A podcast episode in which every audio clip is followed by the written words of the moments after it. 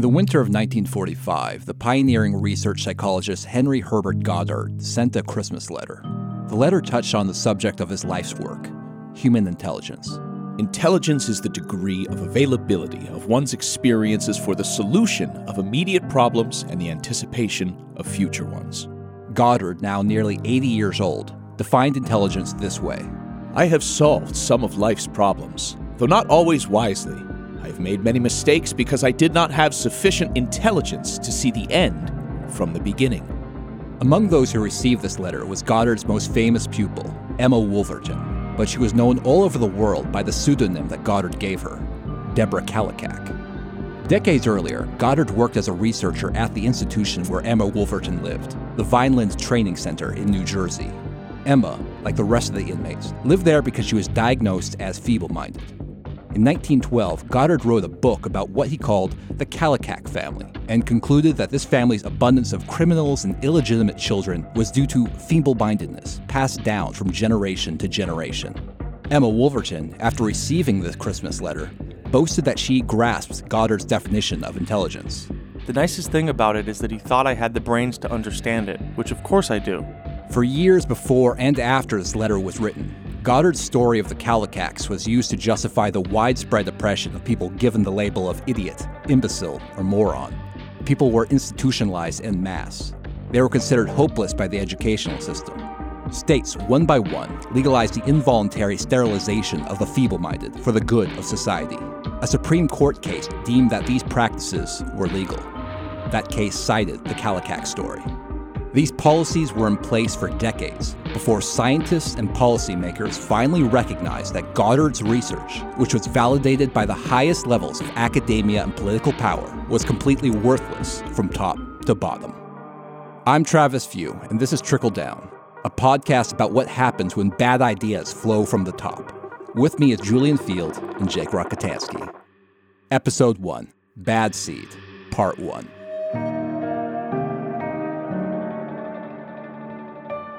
Well, boys, I'm glad that you're here to join me because I'm going to talk about what I think is one of the most disastrous debacles of 20th century American science. You know how much I love science, but this is a real fuck up. I think it's worth discussing.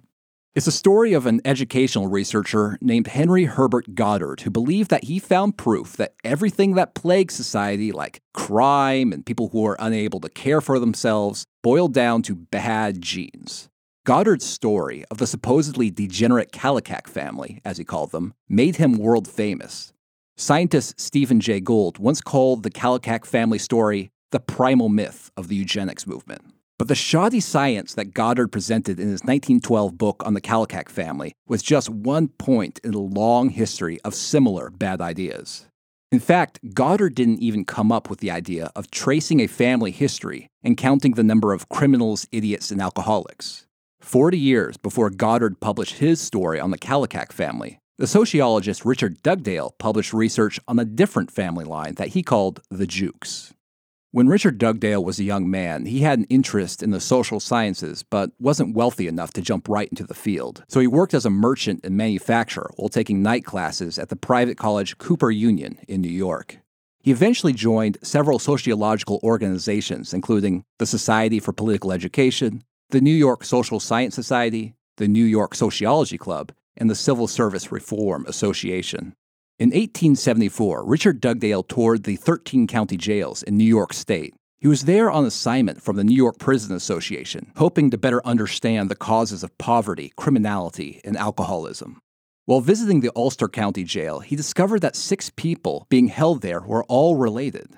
The oldest was a 55 year old man who was awaiting trial for receiving stolen goods. His 18 year old daughter was being held as a witness against him.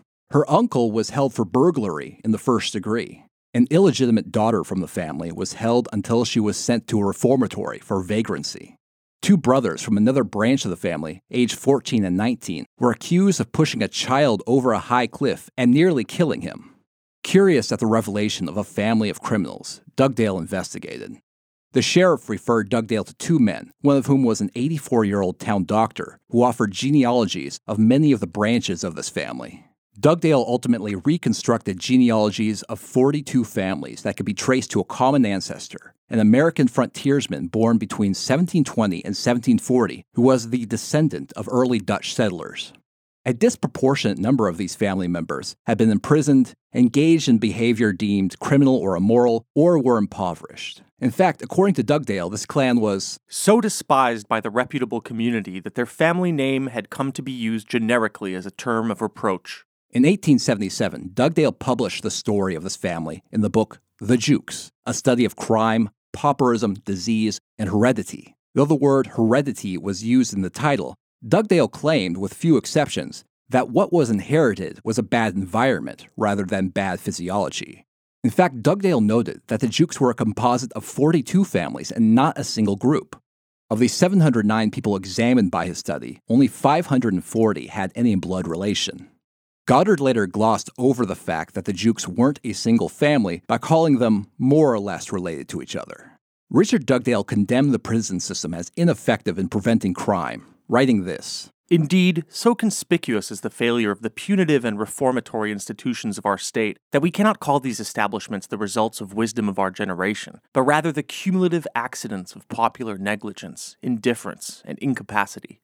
Dugdale thought that the plight of people like the Jukes could be solved if they were simply given a healthier environment to live in. One suggested reform was providing decent housing to those in need because Love of home and pride in it are the most powerful motives in checking vagrancy and in organizing the environment that can perpetuate these essential domestic sentiments. Dugdale also suggested that crime could be curbed by offering kindergarten, which was then a quirk of the German education system. He believed that a single generation of intense social reform would lead to dramatic results. Such an energetic, judicious, and thorough training of the children of our criminal population would, in 15 years, show itself by the greatest decrease in the number of commitments. Dugdale also argued that people will turn away from crime if wages are worth more than the gain from theft. To prove his point, he observed that many prominent and wealthy families made their fortunes by cheating other investors or the public. But once they attained their wealth, they sought respectability for themselves and their families. Everyone who closely read Dugdale's book understood that he made a case for social ills being caused by a bad environment. The sociologist Frank H. Giddings, who edited the fourth edition of the book, said this An impression quite generally prevails that the Jukes is a thoroughgoing demonstration of hereditary criminality, hereditary pauperism, hereditary degeneracy, and so on. It is nothing of the kind, and its author never made such a claim for it. However, Dugdale could not help that his study of the Jukes was misinterpreted by his contemporaries and future generations. In fact, Dugdale suffered from health problems and died in his early 40s from heart disease in 1883, rendering him unable to defend his perspective. It's easy to imagine a different history in which policymakers took Dugdale's recommendations seriously or a history in which other researchers continued Dugdale's research to more closely examine how environmental factors lead to antisocial behavior. But that's not the history of what happened. Many readers saw in the Jukes a history of people condemned and irredeemable by virtue of their blood. And so the story of the Jukes spurred other researchers to write their own family histories. But the goal of these researchers was to prove that some families are predisposed to being idiots and criminals. Following the Jukes, three other family studies were published by the end of the century. In 1888, a reverend named Oscar McCulloch published The Tribe of Ishmael about a poor family who lived in Indianapolis. In 1897, sociologist Frank Blackmar published a study called The Smoky Pilgrims, which examined a poor family living in rural Kansas. And in 1900, Albert Winship published a study called Jukes Edwards, a study in education and heredity. Winship's book begins with a short summary of Dugdale's study of the Jukes and contrasts it against a family line of famous colonial preacher Jonathan Edwards, which was successful and prosperous. This was a landmark of family studies because it was the first to tell the story of two families, one degenerative and the other high achieving. It was assumed that the split could be explained by the fact that goodness and badness are passed down the family line, just like height or eye color. This is the core idea of eugenics, which did not yet have a name when Dugdale's study of the Jukes was published. At this point in history, eugenics was an old idea that was gaining credibility among the well educated. In Plato's Republic, Plato suggests the creation of a class of people called guardians who are tasked with protecting society from threats. Plato took inspiration from the selective breeding of domestic animals to recommend that these guardians only breed with their class to ensure the most fit offspring. But 2,000 years later, eugenics received a scientific glow thanks to the publication of Charles Darwin's The Origin of the Species in 1859. Darwin described the evolution of life through natural selection, the complexity and diversity of life, including fungi, plants, birds, and humans, can all be explained by traits passed down from generation to generation. The heritable traits which favor survival and reproduction allow some species to flourish, while the heritable traits that don't cause some species to go extinct. And therefore, everything that's alive shares a common ancestor, some being that is the grandfather of all life, from which species branched out and slowly changed and diversified in response to environmental pressures. Nothing about the theory of evolution actually lends support to eugenics. In fact, according to evolution, the smartest, strongest human being is just as evolved as an amoeba. They both just belong to species that evolved to survive and reproduce in different ecological niches in this particular time in the history of life. Evolution doesn't suggest how human beings ought to be or that they are evolving in a particular direction. Despite that, Darwin's Origin of Species strongly influenced 19th century ideas about the causes of human behavior and social conditions. Natural selection was seen to be responsible for many physical and social problems that had previously not been causally linked together. Physical impairment, disease, poverty, and crime all had their own common ancestor biological deficiency, or as the eugenicists called it, degeneracy. This comes from a Latin word degenerare, meaning to depart from one's kind. The flawed reasoning process of the eugenicists basically went like this Biologically impaired people are genetically unfit to compete in the struggle for survival. The poor have not fared well in the struggle for survival, therefore, they too are genetically unfit. Since the poor are genetically unfit, they are biologically impaired individuals. And since poor people are implicated in most social problems, therefore, social problems are caused by the biological impairments of poor people. There are lots of problems with this reasoning process, both rational and empirical. On the rational side, it commits the category error of conflating the biological struggle for species to survive and reproduce with the social struggle for financial stability. A poor person who has 10 children is more fit in the evolutionary sense than a rich person who has none. This doesn't mean it's good to have many children and bad to have none, because again, it's fallacious to derive what people ought to do from the evolutionary explanation of why biological diversity exists. However, the scientific breakthrough of evolution by natural selection was immediately seized upon by intellectuals to explain human society. The earliest and most notable of these is the British polymath Sir Francis Galton, who happened to be the half cousin of Charles Darwin. Galton thought that human ability was hereditary. To test this, he counted the number of the relatives of various degrees of eminent men. If the qualities were hereditary, he reasoned, there should be more eminent men among the relatives than the general population. Galton obtained extensive data from a broad range of biographical sources, which he tabulated and compared in various ways. This pioneering work was described in detail in his book Hereditary Genius in 1869. Here he showed, among other things, that the numbers of eminent relatives dropped off when going from the first degree to the second degree relatives, and from the second degree to the third. One might interpret these findings as evidence of the importance of close connections to power and wealth, but he took this as evidence of the inheritance of abilities. Speaking in 1877, Francis Galton argued that the criminal nature tends to be inherited and cited the case of the Jukes as evidence. In 1883, one year after Darwin's death, Galton gave his research a name eugenics. There were two strains of thought about eugenics. There was positive eugenics, which is all about encouraging the spread of good heritable genes. More notoriously, there is negative eugenics, or discouraging the spread of supposedly bad heritable traits. These ideas were already attractive to the educated class, but for them to really take hold and be used to remake society, it needed backing by more research that had the appearance of scientific rigor, which is exactly what Henry Herbert Goddard provided decades later. Henry Herbert Goddard was born in 1866 in Vassalboro, Maine, the fifth and youngest child of devout Quakers. He started his career as an educator. After graduating from Haverford College in 1887, he briefly taught botany, history, and Latin at the University of Southern California. From 1889 to 1891, he was the principal of a Quaker school in Damascus, Ohio, where he also taught several subjects and conducted chapel services and prayer meetings. On August 7, 1889, he married Emma Florence Robbins, who became one of the other two teachers at the academy. In 1891, he returned to teach at the Oak Grove Seminary in Vassalboro, becoming principal in 1893. But Goddard's renown wouldn't come from teaching children, it would be from studying them. Goddard found the path that would make him famous thanks to the influence of the eminent president of Clark University in Massachusetts, Granville Stanley Hall.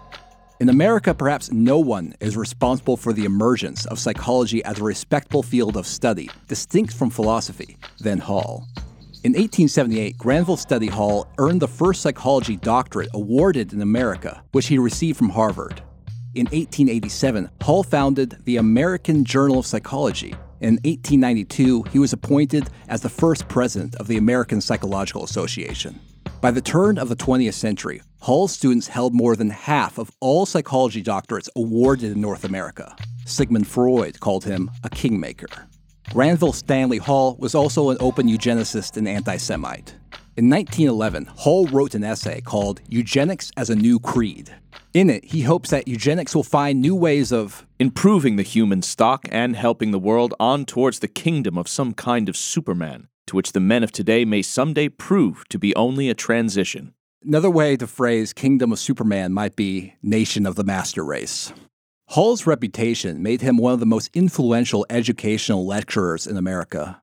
At an 1891 National Education Association meeting, he had drawn 150 teachers to an unofficial lecture simply by pinning a notice to a bulletin board. It was rare to find such a scholar spending so much time with school teachers. Hall's view of psychology was itself influenced by Darwin. To Hall, the mind was a fluid, complex entity that evolved over time in response to its environment, much in the same way that biological species themselves evolved over time. Therefore, the best way to understand the mind was by first understanding simpler, less evolved manifestations of the mind. Of course, the concept of less evolved manifestations carried with it the racism that was common among American academics of the time. One of Hall's followers put his ideas this way the phenomena necessary for such a study can be found in the animal world, others in the history of mankind, still others in the primitive races or in imbeciles or in other undeveloped groups. All can be found in children. When Hall spoke at the Maine State Teachers Association in Lewiston, a young Henry Herbert Goddard was in attendance. It was Hall who finally offered Goddard guidance, purpose, and a mission. In 1896, Goddard enrolled at Clark University, where Hall was professor. Intending to study only briefly, Goddard remained there for three years and received his doctorate in psychology. Goddard then taught at the State Normal School in Westchester, Pennsylvania until 1906. From there, he accepted a position at the Vineland Training Center, not as a teacher, but as a researcher. The Vineland Training Center opened in 1888 as the New Jersey Home for the Education and Care of Feeble Minded Children. It was founded by the Methodist minister Stephen O. Garrison. Garrison had a lifelong interest in the needs of people with intellectual disabilities. Two of Garrison's siblings were considered feeble minded. With no public institution to care for the intellectually disabled, Garrison and his wife Elizabeth opened their home to seven children in need. Many more families sought their help, which would have exceeded the capacity of their house. So Garrison began to raise money for a larger facility. With the help of a philanthropist who donated 40 acres of land, Garrison built his institution. Rather than writing off the children in his care as hopeless, Garrison believed that they should be taught practical skills so they could lead independent lives. Garrison also rejected the typical practice of cramming institutionalized children in dormitories. Rather, he believed children should live in smaller, freestanding houses that more closely approximated family life. In 1892, he began moving students into cottages. Garrison's approach was called the cottage plan, which came to dominate thinking on custodial care. He diversified the school's curriculum and created a medical staff, including a neurologist and ophthalmologist, a gynecologist, a pathologist, an otologist, a laryngologist, and specialists in speech defects. The first wave feminist Frances Bjorkman described the Vineland housing system this way The children, some 400 in number, are housed in large family groups classified according to mental grade in 10 attractive little cottages furnished in as homelike and non institutional a manner as the most exacting could ask. Each of these is presided over by a house mother, selected not only for her experience, but for her love for and sympathetic understanding of the particular class of children with which she has to deal. Stephen Garrison died in 1900. He died unaware that the facility he built with the goal of helping children was about to be turned into a research laboratory that would help justify the forced institutionalization and sterilization of the feeble minded. After Garrison died, a man named Edward R. Johnstone took over as principal of the Vineland Training Center. By 1906, Edward R. Johnstone was ready to turn the facility into more than just a school or a colony for the feeble minded. The problem was, so little was known about how to properly care for and educate feeble minded children. Johnstone lamented Time after time, we found questions raised by the teachers and also by ourselves which we did not seem to be able to answer. But Johnstone saw a potential solution in science. He wanted the Vineland Training Center to become a grounds for experimentation. The children there were an untapped source of scientific data which may contain the answers he sought. Johnstone made his case to the patrons of the Vineland Training Center this way We must study these children, not with the knife of the surgeon, not with the scalpel of the vivisectionist, but with a loving heart and mind, and with the eye and ear of the trained observer who bends to catch the slightest whisper, the least movement that leads to truth. Truth, which is indeed scientific. Johnstone was ready to hire a psychologist to conduct this research, so he asked the eminent Granville Stanley Hall for a recommendation. Hall recommended Henry Herbert Goddard. In September of 1906, at the age of 40, Goddard moved to Vineland to accept his new mission as a psychologist living among and studying the feeble minded. He founded the Psychological Research Laboratory, the first research facility in the U.S. devoted to studying mental deficiencies. By the time Goddard entered the Vineland Training Center, feeble mindedness had been the subject of academic study for decades. Despite that, the field offered little insight into the issue, let alone solutions or treatments. The first academic who attempted to address mental deficiency in a systematic way is the French physician Edouard Seguin. Around 1840, Seguin established the first private school in Paris dedicated to the education of individuals with intellectual disabilities. In 1846, he published the textbook The Moral Treatment, Hygiene, and Education of Idiots and Other Backward Children.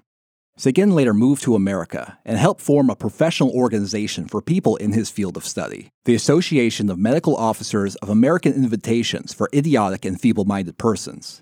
In 1896, this group started publishing their own journal. At the time, even the rudimentary act of categorizing different kinds of mental disability was pseudoscientific. Physicians used imprecise terms that survive only today as casual insults. The most impaired patients were dubbed idiots. Those less impaired were called imbeciles. And those only mildly impaired were called a variety of different names, including the deviates and the almost.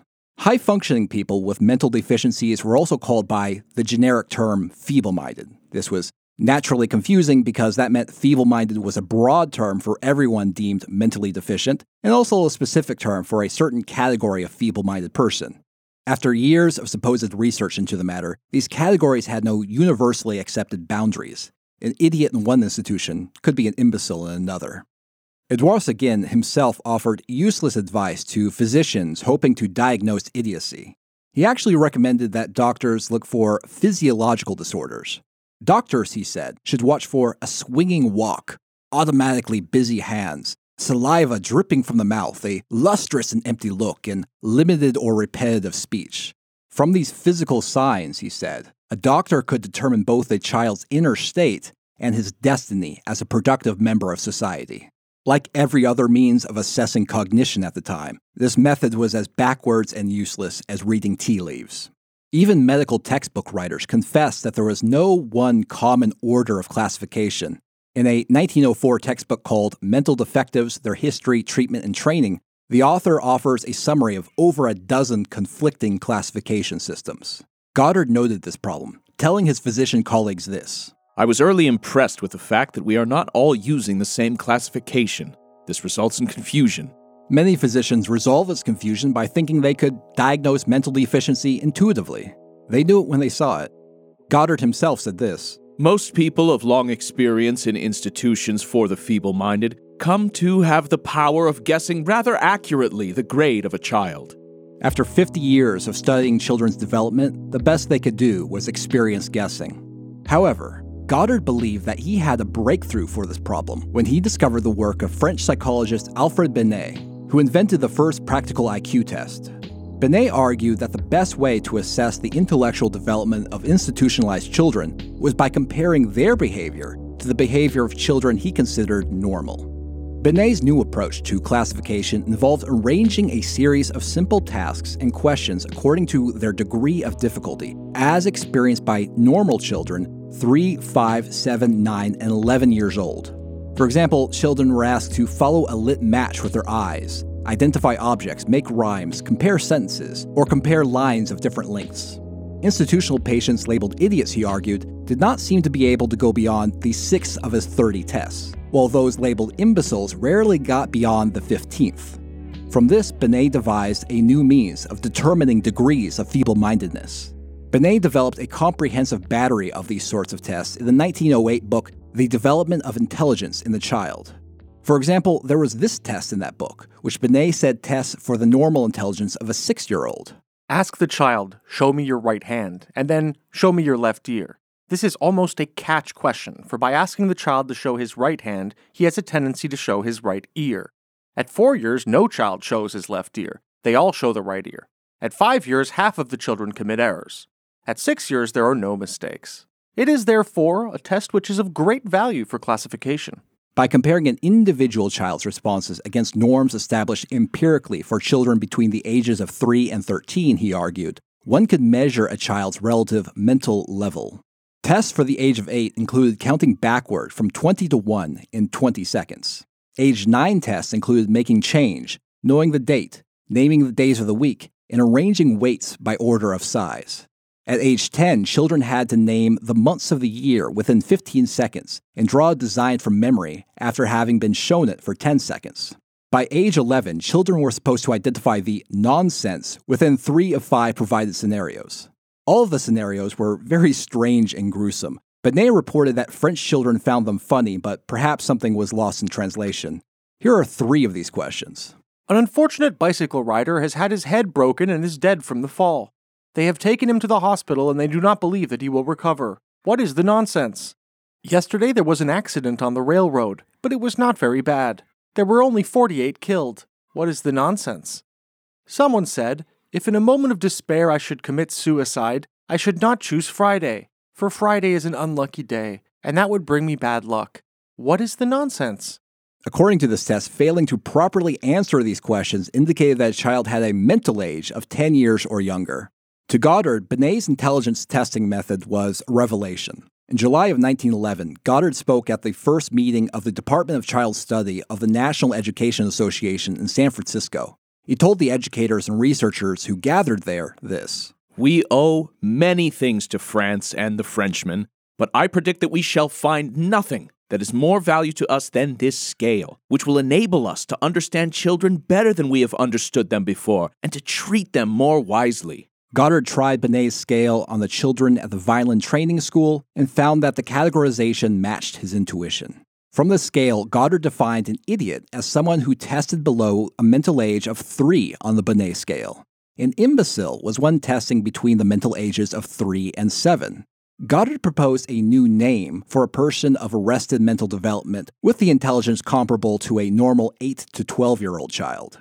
Goddard coined the term from the Greek word moros, which means foolish and is the root of words like sophomore or oxymoron. His new anglicized word, free from the derogatory implications and imprecise meaning of past terms, was moron. Goddard naively believed that by inventing a new word, he could control its meaning. It has the advantage of not being already in use in English in any sense. Consequently, we would have no quarrel or no necessity for saying that we use it in a special way. We would simply define its meaning once and for all, and by using it, make it stand for what we want. For the rest of his life, Goddard regarded his adding a new word to the dictionary as one of his greatest accomplishments. And here's something interesting. You know, today, if you look up the word moron in a modern dictionary, uh, it'll tell you that it's an offensive word for a foolish person, but there's an outdated meaning, which was once used in a technical context in the early 20th century. But it's a little different if you look up the word moron in the Oxford English Dictionary, which is considered the, you know, the principal historical dictionary of the English language. If you look up the word moron in the latest edition of the OED, which was published in 1989, the first two illustrative quotations to show you like how the word is supposed to be used come from Henry Herbert Goddard. The first quotation is from a letter that Goddard wrote in 1910, and the second quotation is from page 54 of his book on the Kallikak family. And that quotation says this The type of feeble mindedness of which we are speaking is the one to which Deborah belongs. That is, to the high grade, or moron. I think it's really fascinating because this basically means that eugenics is still, to this day, etched in our official record of the English language. But the good news is that the Oxford University Press is working on a third edition of their dictionary, which is expected to be completed in 2034. Researchers at the time thought that Goddard had done something far more important than introducing a new diagnostic technique. They believed that through the use of this new method, a previously unrecognized mental deficiency had been identified. In 1924, the eugenicist W.E. Fernald praised Goddard for the discovery. Goddard not only named the moron, but he discovered him. For in the pre Binet days, the 9, 10, and 11 mental defective with an intelligence quotient of 60, 65, and 70 was seldom recognized as being feeble minded. This classification system had a major impact on American medicine. Using Binet's ideas, Goddard had convinced institutional doctors to redefine mental deficiency in terms of tested intelligence, a stunning professional victory for applied psychology. And with this, he turned his new insights to the study of the feeble minded in schools and how they came to be feeble minded in the first place. To conduct this research into the causes of feeble mindedness, Goddard had field workers at the Vineland Training Center investigate the families of children with mental defects. One of these field workers was named Elizabeth Kite, who came to the Vineland Training School at the age of 45 in 1909. Kite began her project by visiting relatives of Vineland children and sometimes hiding the true purpose of her investigation. In asking questions about long dead relatives, Kite sometimes suggested that she was a historian, gathering information about the Revolutionary War era, because otherwise she would have to confess that she's investigating whether their children are feeble minded because her hosts have bad genetic stock. When Elizabeth Kite investigated the history of Emma Wolverton, she discovered that the student was born in an unstable environment. She was born in an almshouse, or a public institution for the homeless. After Emma was born, her mother met and married another man, and the pair had two more children. After this, the husband and wife moved to the property of a farmer, but the husband wasn't much of a provider and he left. The farmer and Emma's mother lived together and had two or three more children. Some leading citizens of the town tracked down the estranged husband and convinced him to allow for a divorce so she could marry the farmer. The farmer agreed to marry Emma's mother on the condition that the children that weren't his be sent away. And this is what caused eight year old Emma Wolverton to be brought to the Vineland Training Center. Goddard tested Emma Wolverton with a variation of the Binet intelligence test in 1910 when she was 21 years old. According to Goddard, the test found that she had the mentality of a nine year old. She failed tests that involved repeating digits, counting stamps, making rhymes, rearranging words into sentences, and defining abstract terms. More information about the history of the Wolverton family, which Goddard gave the name Kallikak to conceal their identity, was gathered through historical documents and the recollections of old people. Here's what Elizabeth Kite uncovered, according to Goddard's 1912 book. No matter where we trace them, whether in the prosperous rural district, in the city slums to which some had drifted, or in the more remote mountain regions, or whether it was a question of the second or the sixth generation, an appalling amount of defectiveness was everywhere found. In the course of the investigation, Elizabeth Kite came across another line of this family that was separate from Emma and her ancestors. This family line mostly produced upstanding and prosperous citizens. From this finding, Goddard gradually became convinced that Emma's genealogy was a degenerate offshoot of a better family line. Then, the researchers made what they believed was a connection between the two offshoots of the family. The great great great grandfather of Emma was a man that Goddard named Martin Kallikak. During the early days of the American Revolution, Martin Kallikak joined the militia. At a New Jersey tavern frequented by soldiers, he met and slept with a barmaid. From this, a son was born, Martin Kallikak Jr., the great great grandfather of Emma.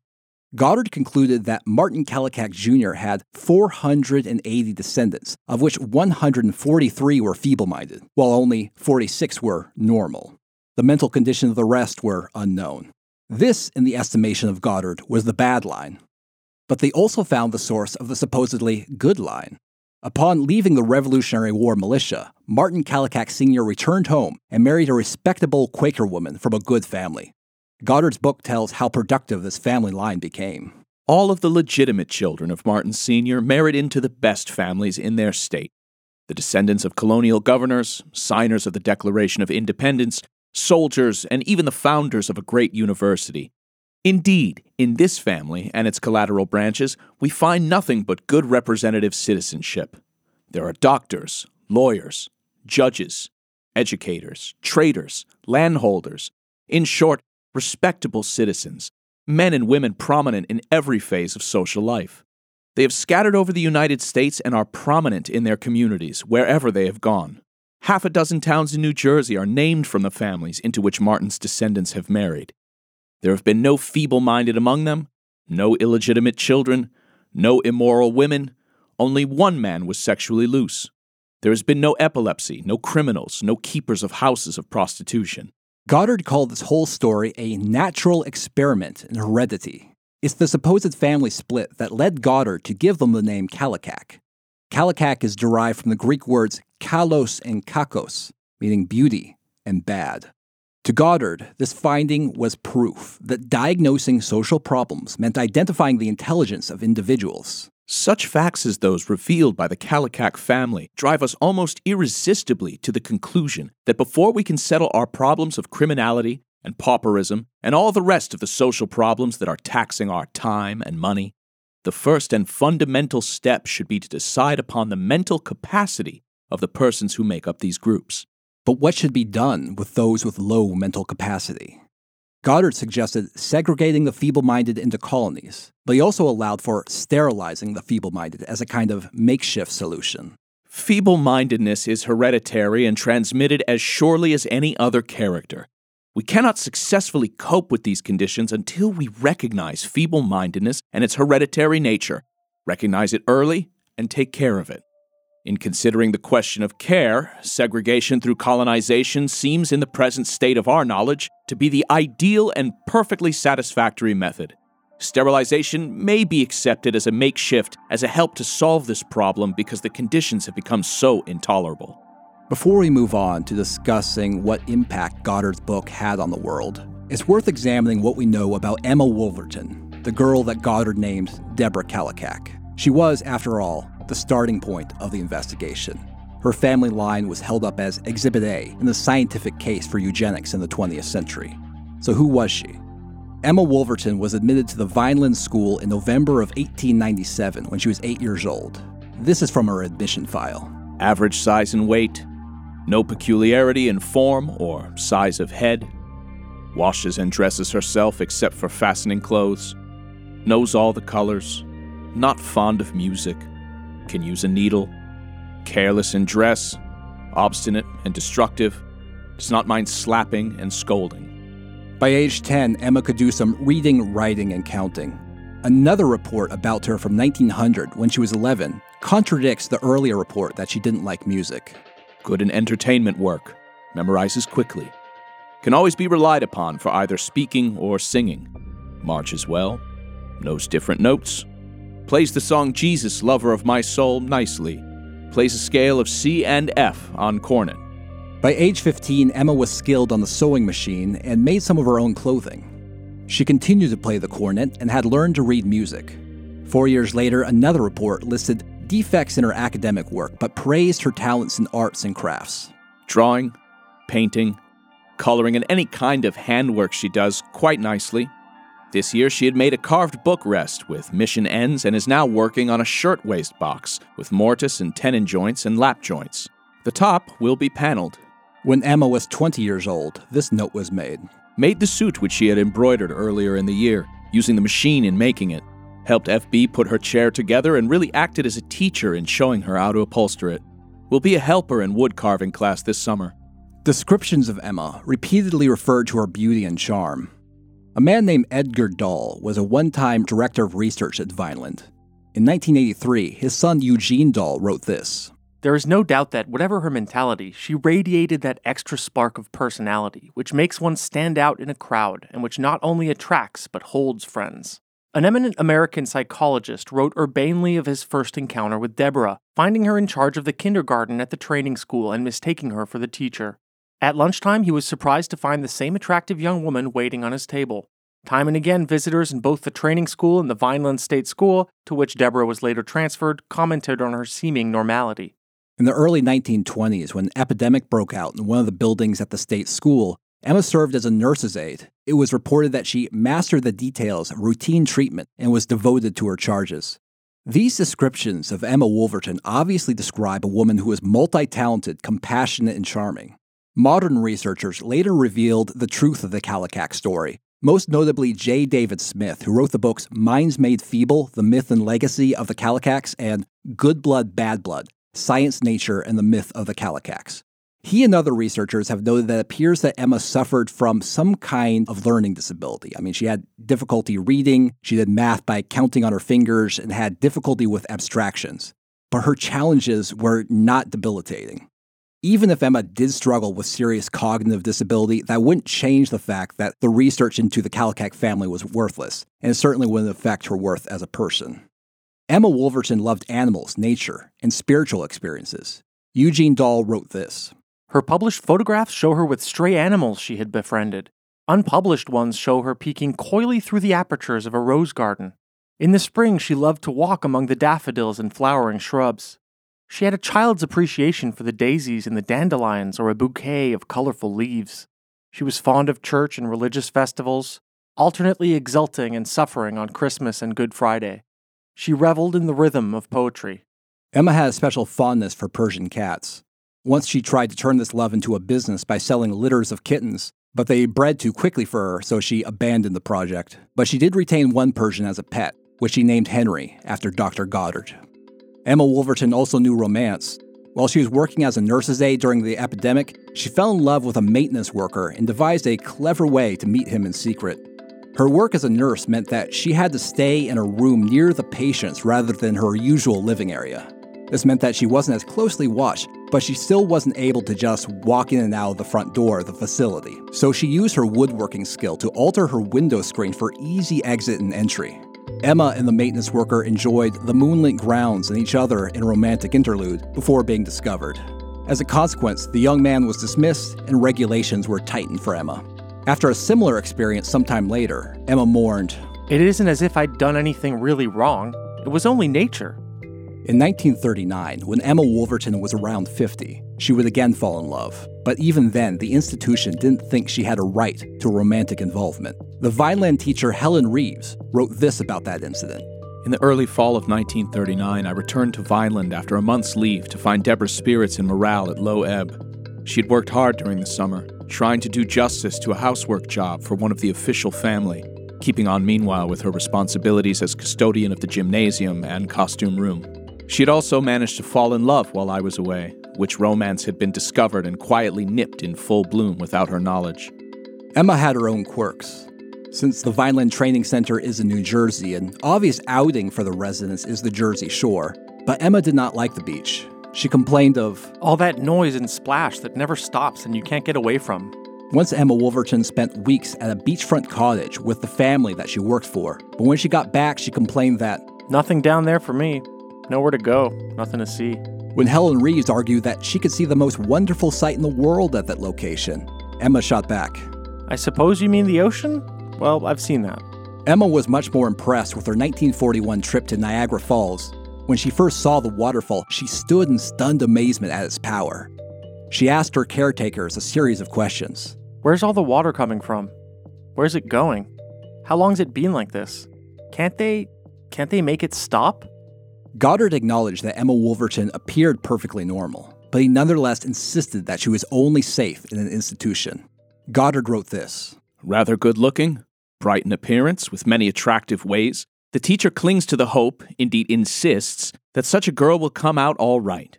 Our work with Deborah convinces us that such hopes are delusions. Today, if this young woman were to leave the institution, she would at once become prey to the designs of evil men or evil women, and would lead a life that would be vicious, immoral, or criminal. Though because of her mentality, she herself would not be responsible. There is nothing that she might not be led into because she has no power of control, and all her instincts and appetites are in the direction that would lead to vice. Emma Wolverton herself was wary of the outside world. Helen Reeves wrote that Emma thought that life outside the institution was rife with violence. Deborah does not feel socially secure away from the institution. Not that questions of finance or etiquette bother her, but, quote, the world is a dangerous place, she will tell you, and confirms this observation with instance of murder, arson, and rape, gathered from pictures in the more lurid tabloids. So Deborah is apt to be very much on her guard when she is out, darting a swift sideways glance at passing males, but torn between hope and fear that they will give her what she calls the eye in return. Helen Reeves wasn't the only person to notice Emma's ability to attract the attention of men. Another Vineland Training Center employee noted the effect of her feminine charm when a group of the institution's girls went on a boardwalk stroll. Every time we passed a man or group of men, they would stop, turn, look after Deborah, and occasionally start to follow us. I do not know what signals Deborah was sending out, but it seemed that one glance from her eyes could summon a following. I was uneasy until we got home, though Deborah had done nothing really fresh or out of order. Emma Wolverton was charming, competent in her favorite tasks, and dutiful. But in the analysis of Goddard, she became something else. She was instead Deborah Kallikak, the latest inheritor of genes that were ruining the country. In fact, to him, the seeming normality of Emma made her a greater threat because the low grade feeble minded rarely reproduced, but the high grade feeble minded, the moron type like Emma, had many children. Worse yet, they may move in society unnoticed until they are identified by the kind of tests that Goddard recommended. To Goddard, his work was conclusive. We may now repeat the ever insistent question, and this time we indeed may hope of answering it. The question is how do we account for this kind of individual? The answer is in a word heredity, bad stock. We must recognize that the human family shows varying stocks or strains that are as marked and that breed as true as anything in plant or animal life. Formerly, such a statement would have been a guess, a hypothesis. We submit in the following pages what seems to us conclusive evidence of its truth. Buried just below Goddard's scientific language was an old fashioned religious sermon about the dire consequence of sexual immorality. In his view, Martin Kallikak Sr. sowing his wild oats in one thoughtless act led to generations of destruction. Now that the facts are known, let the lesson be learned, let the sermons be preached. Let it be impressed upon our young men of good family that they dare not step aside for even a moment. When the story of the Kallikaks was published, it was greeted with acclaim and achieved great popularity. The book became a bestseller, over the course of the next three decades, the Kallikak family would be printed 11 more times. Its story would also be told and retold in scientific textbooks, court cases, political speeches, public exhibits, and popular magazines. Virtually every biology text in the years after the book's publication cites the study as definite proof of the hereditary nature of feeble mindedness. The book also made Emma Wolverton, in the words of teacher Helen Reeves, the world's best known moron. But the truth of the Kallikak story was eventually acknowledged by every honest researcher who re examined Goddard's work. The conclusions were fatally flawed because the methodology was sloppy and unscientific. It diagnosed people as feeble minded based on little information. It failed to control for environmental factors. And most damningly, the genealogy of the Kallikak family presented in the book was completely wrong. How is it that a psychological study that is wholly devoid of merit could hoodwink the entire field of psychology and education at the time? We're going to get into that in the next episode, where we'll discuss the rise and fall of Goddard, the eugenics mania that swept over the country, and the fate of Emma Wolverton.